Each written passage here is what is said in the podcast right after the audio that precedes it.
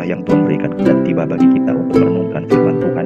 Mari kita membaca dalam Mazmur pasal yang ke-29 ayat yang pertama sampai ayat yang ke-11. Mazmur pasal yang ke-29 ayat 1 sampai ayat yang ke-11. Demikianlah firman Tuhan. Mazmur Daud, kepada Tuhan, hai penghuni sorgawi, kepada Tuhan sajalah kemuliaan dan kekuatan. Berilah kepada Tuhan kemuliaan namanya. Sujudlah kepada Tuhan dengan berhiaskan kekudusan. Suara Tuhan di atas air. Allah yang mulia mengguntur. Tuhan di atas air yang besar. Suara Tuhan penuh kekuatan. Suara Tuhan penuh semarak. Suara Tuhan mematahkan pohon aras. Bahkan Tuhan menumbangkan pohon aras Libanon. Ia membuat gunung Libanon melompat-lompat seperti anak lembu dan gunung Sirion seperti anak banteng. Suara Tuhan menyemburkan nyala api. Suara Tuhan membuat padang gurun gemetar. Tuhan membuat padang gurun kades gemetar. Suara Tuhan membuat beranak rusa betina yang mengandung. Bahkan hutan digundulinya dan di dalam baitnya setiap orang berseru, hormat. Tuhan bersemayam di atas air bah. Tuhan bersemayam sebagai raja untuk selama-lamanya. Tuhan kiranya memberikan kekuatan kepada umatnya. Tuhan kiranya memberkati umatnya dengan sejahtera. Sampai di sini pembacaan kitab suci.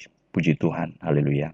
Mazmur pasal 29 adalah satu mazmur yang juga memiliki keindahan baik dari sudut penulisan, struktur, dari segi komposisi, dan dari maknanya. Memang pada waktu kita membicarakan Mazmur dan setiap pasal-pasal ada kekayaan dan keunikan yang dimiliki masing-masing memerlukan waktu untuk membicarakannya. Dalam Mazmur pasal 29, saudara boleh menemukan setiap kata yang dituliskan tentang Tuhan itu ditulis dengan huruf kapital atau huruf besar semuanya. Tuhan, Tuhan, seterusnya saudara-saudara sampai ayat yang ke-11. Setiap kata yang berkaitan dengan Tuhan itu dituliskan dengan huruf yang serempak, huruf yang seragam, dituliskan dengan cara penulisan yang sama. Ini bukanlah tanpa arti, ini memiliki arti. Kalau orang-orang Yahudi menemukan istilah ini, mereka harus mengganti dengan istilah Adonai karena suatu tulisan yang sangat tidak boleh diungkapkan dengan kata-kata. Betapa kudusnya, betapa sucinya nama itu. Keluaran pasal 20 mencatat jangan menyebut nama Tuhan Allahmu dengan sembarangan. Sehingga prinsip ini menjadi prinsip yang tetap dipedomani dan dilaksanakan oleh setiap orang Yahudi dalam mengungkapkan nama Tuhan mungkin bisa boleh mereka menuliskan tapi tidak mengatakan. Itu sebabnya waktu mereka menyebut nama Tuhan, mereka tidak menyebut nama Yahweh atau Yehova, tapi mereka menyebut Adonai. Nah, dalam bagian ini ini mungkin mereka harus menulis lebih lama karena pada waktu menuliskan itu maka mereka harus mencuci mata pena tujuh kali. Setiap menulis kata Tuhan, Yahweh atau Adonai, cuci lagi. Tuhan cuci lagi. Jadi Mazmur 29 ini termasuk menulisnya cukup lama karena harus banyak berhenti, harus banyak berhenti. Nama Tuhan terlalu suci, kita terlalu cemar, mata pena kita pun tidak sempurna sehingga perlu dibasuh dan disucikan. Ini merupakan keindahan dan rahasia yang tidak terbicarakan pada waktu orang membaca, harus meneliti cerita di baliknya. Kemudian saudara-saudara dikasih Tuhan, ada beberapa hal yang kita lihat. Kalau pasal 29 ayat yang pertama itu menceritakan tentang alamat yang jelas dan diceritakan tiga kali. Kepada Tuhan, hai penghuni sorgawi, berilah kepada Tuhan sajalah kemuliaan dan kekuatan. Ayat yang kedua, berilah kepada Tuhan kemuliaan namanya. Jadi ini tiga kali diungkapkan dalam bahasa yang sebenarnya tiga kali, tetapi dalam bahasa kita istilah kepada Tuhan ada empat kali. Namun tiga kali barangkali lebih tepat.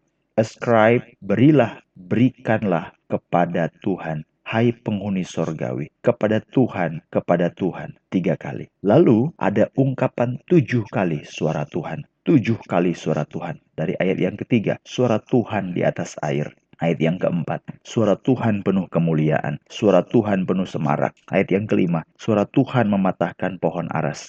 Ayat tujuh, suara Tuhan menyemburkan nyala api. Delapan, suara Tuhan membuat padang gurun gemetar. Sembilan, suara Tuhan membuat beranak rusa betina yang mengandung dan seterusnya. Jadi istilah kepada Tuhan itu tiga kali. Istilah suara Tuhan tujuh kali.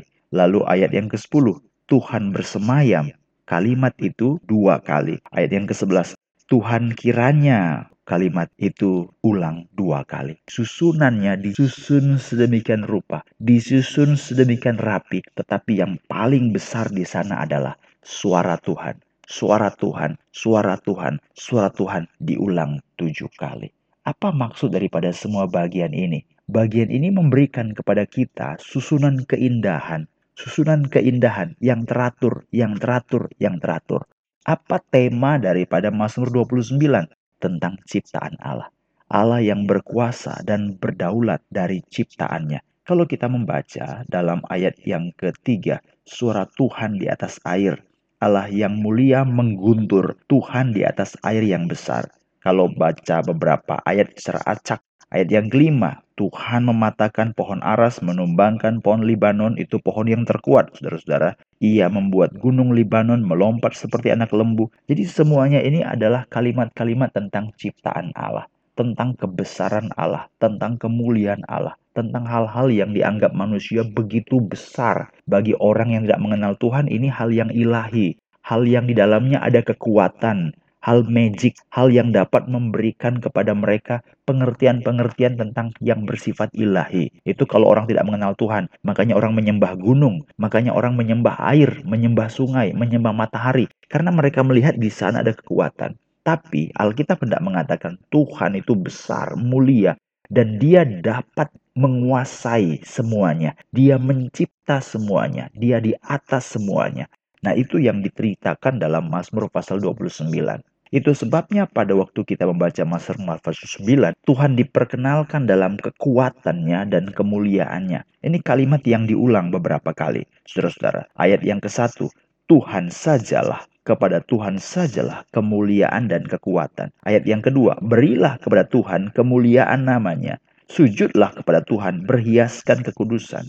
Jadi dari sini kita bisa lihat ini adalah ayat-ayat yang dibuat sedemikian rupa, disusun sedemikian rupa untuk membicarakan tentang kekuatan Allah, kemuliaan Allah atas ciptaannya. Sekarang saya masuk tahap berikutnya. Nanti kita akan rangkumkan semua fakta-fakta yang sudah saya ceritakan tadi. Dari strukturnya, lalu temanya, lalu kita akan rangkumkan.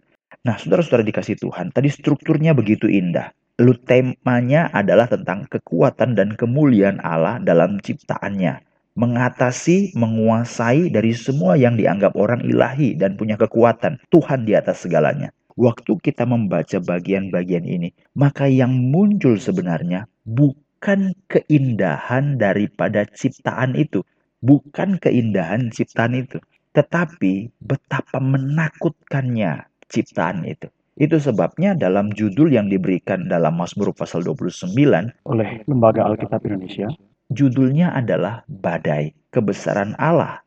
Tapi kebesaran Allah bukan dalam keindahan, tapi dalam badai. Jika saudara bandingkan dengan Mazmur pasal 19, Mazmur pasal 19 menunjukkan keindahan menunjukkan keindahan, keteraturan, menunjukkan keanggunan, menunjukkan sesuatu yang sangat indah dari ciptaan. Berbicara dengan bahasa yang sangat halus. Tapi kalau Mazmur 29, ciptaan itu bukan keindahannya, bukan kehalusannya, bukan keanggunannya, tetapi begitu menakutkan. Mari kita baca beberapa ayat, saudara-saudara. Dalam ayat yang ketiga, Tuhan di atas air, Allah yang mulia mengguntur Tuhan di atas air yang besar.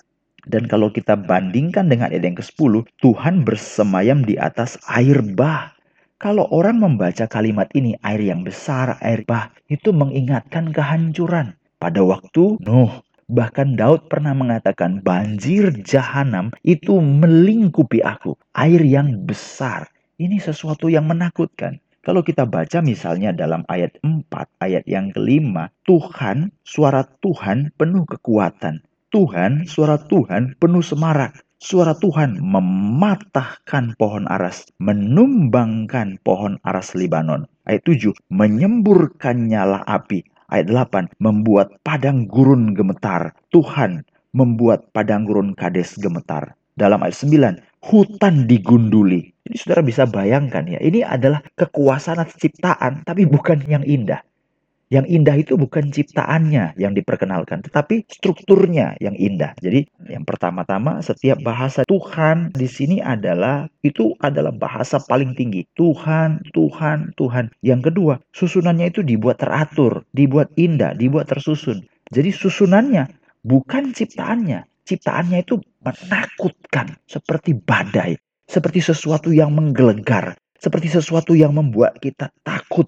Maka istilah waktu datang kepada Tuhan, sujudlah kepada Tuhan dengan berhiaskan kekudusan. 29 ayat 2. Datanglah dalam baitnya orang berseru hormat. 29 ayat yang ke-9. Jadi ini merupakan sesuatu yang menakutkan. Orang yang menakutkan bisa gemetar. Saudara dikasih Tuhan, itulah sebabnya pada waktu membaca Mazmur 29 itu berbeda. Bukan keanggunan, bukan keindahan, tapi ketakutan.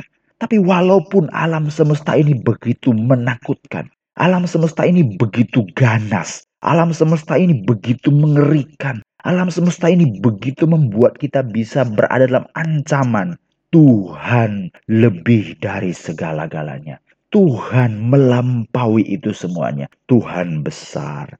Jadi supaya jangan seram, maka disusunlah dengan kalimat-kalimat yang teratur. Disusunlah dengan kalimat yang indah. Kepada Tuhan, kepada Tuhan, kepada Tuhan. Tiga kali. Suara Tuhan, suara Tuhan, suara Tuhan tujuh kali. Tuhan bersemayam, Tuhan bersemayam dua kali. Tuhan kiranya memberikan, Tuhan kiranya memberkati dua kali sampai ayat yang terakhir. Mengapa disusun begitu rapi? Karena isi beritanya. Kenapa disusun begitu teratur? Karena berita ini begitu menggelegar dan membuat gemetar. Tetapi walaupun itu menggetarkan dan menggelegarkan, Tuhan berkuasa di atasnya. Apa yang bisa kita renungkan dari Mazmur pasal 29? Saya masuk pada beberapa poin terakhir yang pertama, walaupun segala sesuatu begitu mengkhawatirkan, menakutkan, menggelegar, saudara ingat, Tuhan berkuasa atasnya. Ini hal yang penting. Sepuluh ribu orang boleh rebah di sisi kiri kananku. Tetapi aku tidak akan goyah karena Tuhan yang menopang aku. Amin. Inilah kepastian jaminan janji yang diberikan Allah bagi orang percaya. Di sekeliling kita boleh ada badai. Di sekeliling kita boleh ada kegentaran. Di sekeliling kita penuh dengan ketidakpastian. Orang-orang mulai merasa ketakutan, tetapi kita tidak perlu takut karena Tuhan berkuasa di dalamnya. Amin. Ini hal yang pertama. Yang kedua, saudara-saudara, waktu kita membaca pasal 29, maka kita bisa melihat bagian awal dan bagian akhir. Dalam bagian awal, Tuhan ditunjukkan, dilekatkan kemuliaan dan kekuatan kemuliaan dan kekuatan. Bahkan dalam ayat 2 dikatakan, berilah kepada Tuhan kemuliaan. Jadi ada kemuliaan dan kekuatan. Tetapi kemuliaan, kekuatannya mana? Saya ulang ya, saya harap saudara bisa mengikuti. Ayat 1, kekuatan dan kemuliaan. Ayat 1, kekuatan dan kemuliaan. Tetapi ayat 2, hanya kemuliaan saja. Kekuatannya mana?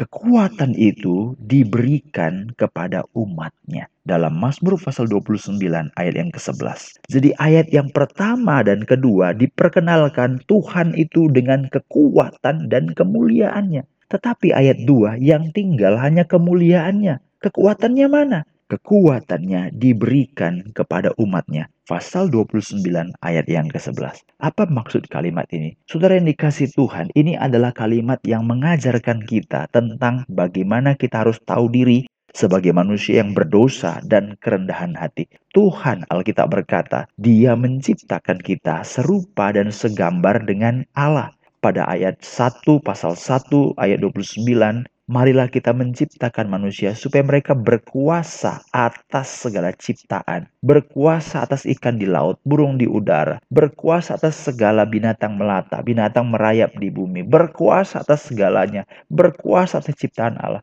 Makanya Alkitab berkata kita dimahkotai dengan kemuliaan. Tetapi waktu kita membaca kitab suci, kita temukan manusia sudah jatuh ke dalam dosa dan kehilangan kemuliaan Allah. Sehingga kita tidak punya kekuatan dan kita tidak punya kemuliaan. Tetapi Alkitab berkata, waktu kita menemukan bagian, maka Tuhan tetap punya kemuliaan dan kekuatan. Kita tidak punya lagi kekuatan dan kemuliaan. Benar-benar kita sudah kehilangan kemuliaan Allah. Kita juga tidak memiliki kekuatan oleh sebab dosa, tetapi pemulihan yang dikerjakan oleh Allah memberikan kepada kita kemuliaan dan kekuatan. Tetapi Alkitab bicara yang diberikan itu biarlah kemuliaan hanya bagi Tuhan dan kekuatan diberikan kepada kita sehingga kita tetap berada dalam kerendahan hati. Kita berada dalam kesadaran diri bahwa kita orang yang pernah dan berdosa, orang yang pernah dan berdosa. Ini mengingatkan kita kepada Kristus.